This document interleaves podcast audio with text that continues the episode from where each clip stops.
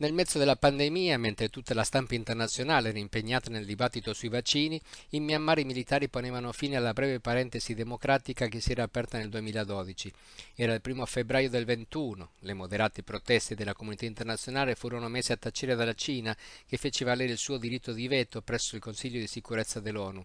Era chiaro che, come sempre, i militari birmani agivano in modo coordinato con Pechino per tornare a governare col pugno di ferro un paese del quale da tempo controllano buona parte dell'economia. Mentre si susseguono i processi falsa contro la leader Aung San Suu Kyi e i funzionari del governo deposto, la vera natura del golpe emerge con chiarezza. Al centro di tutto c'è il controllo delle terre rare di cui il Myanmar è ricco. Con il nome terre rare oggi si indica un insieme di 17 elementi chimici della tavola periodica.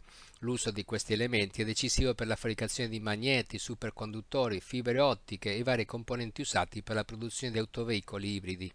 Si può affermare che senza di essi la rivoluzione tecnologica in corso difficilmente sarebbe avvenuta ma le terre che li contengono sono appunto rare. Si concentrano in specifiche regioni del pianeta e i giacimenti sono in poche mani. La Cina controlla circa il 60% del mercato mondiale e il Myanmar un altro 10%. Dopo il golpe birmano sostenuto dalla Cina, la situazione è diventata quasi monopolistica. Per motivi ambientali, considerato il pesante impatto dell'estrazione, dal 2016 la Cina ha cominciato a limitare l'attività sul suo suolo, andando però a estrarre altrove i preziosi minerali.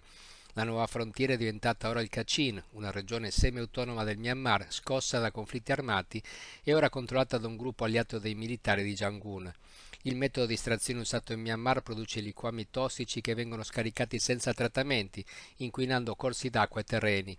Secondo l'ONG britannica Global Witness, che ha condotto una ricerca valendosi di immagini satellitari, i luoghi di estrazione birmane sono passati in pochi mesi da qualche decina a oltre 2700 in 300 località. Il Myanmar, come la Repubblica Democratica del Congo, la Repubblica Centrafricana e altri paesi, è entrato di diritto nel grande gioco delle materie prime strategiche gestite da Pechino, in barba alla democrazia e alla tutela ambientale.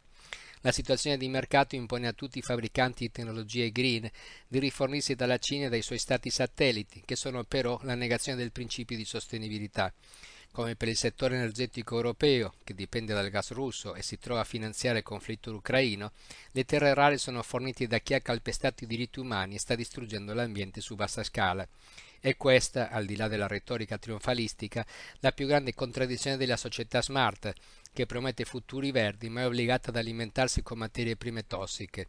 Forse anche per questa ragione il colpo di Stato di militari birmani è scomparso velocemente dai titoli dei giornali.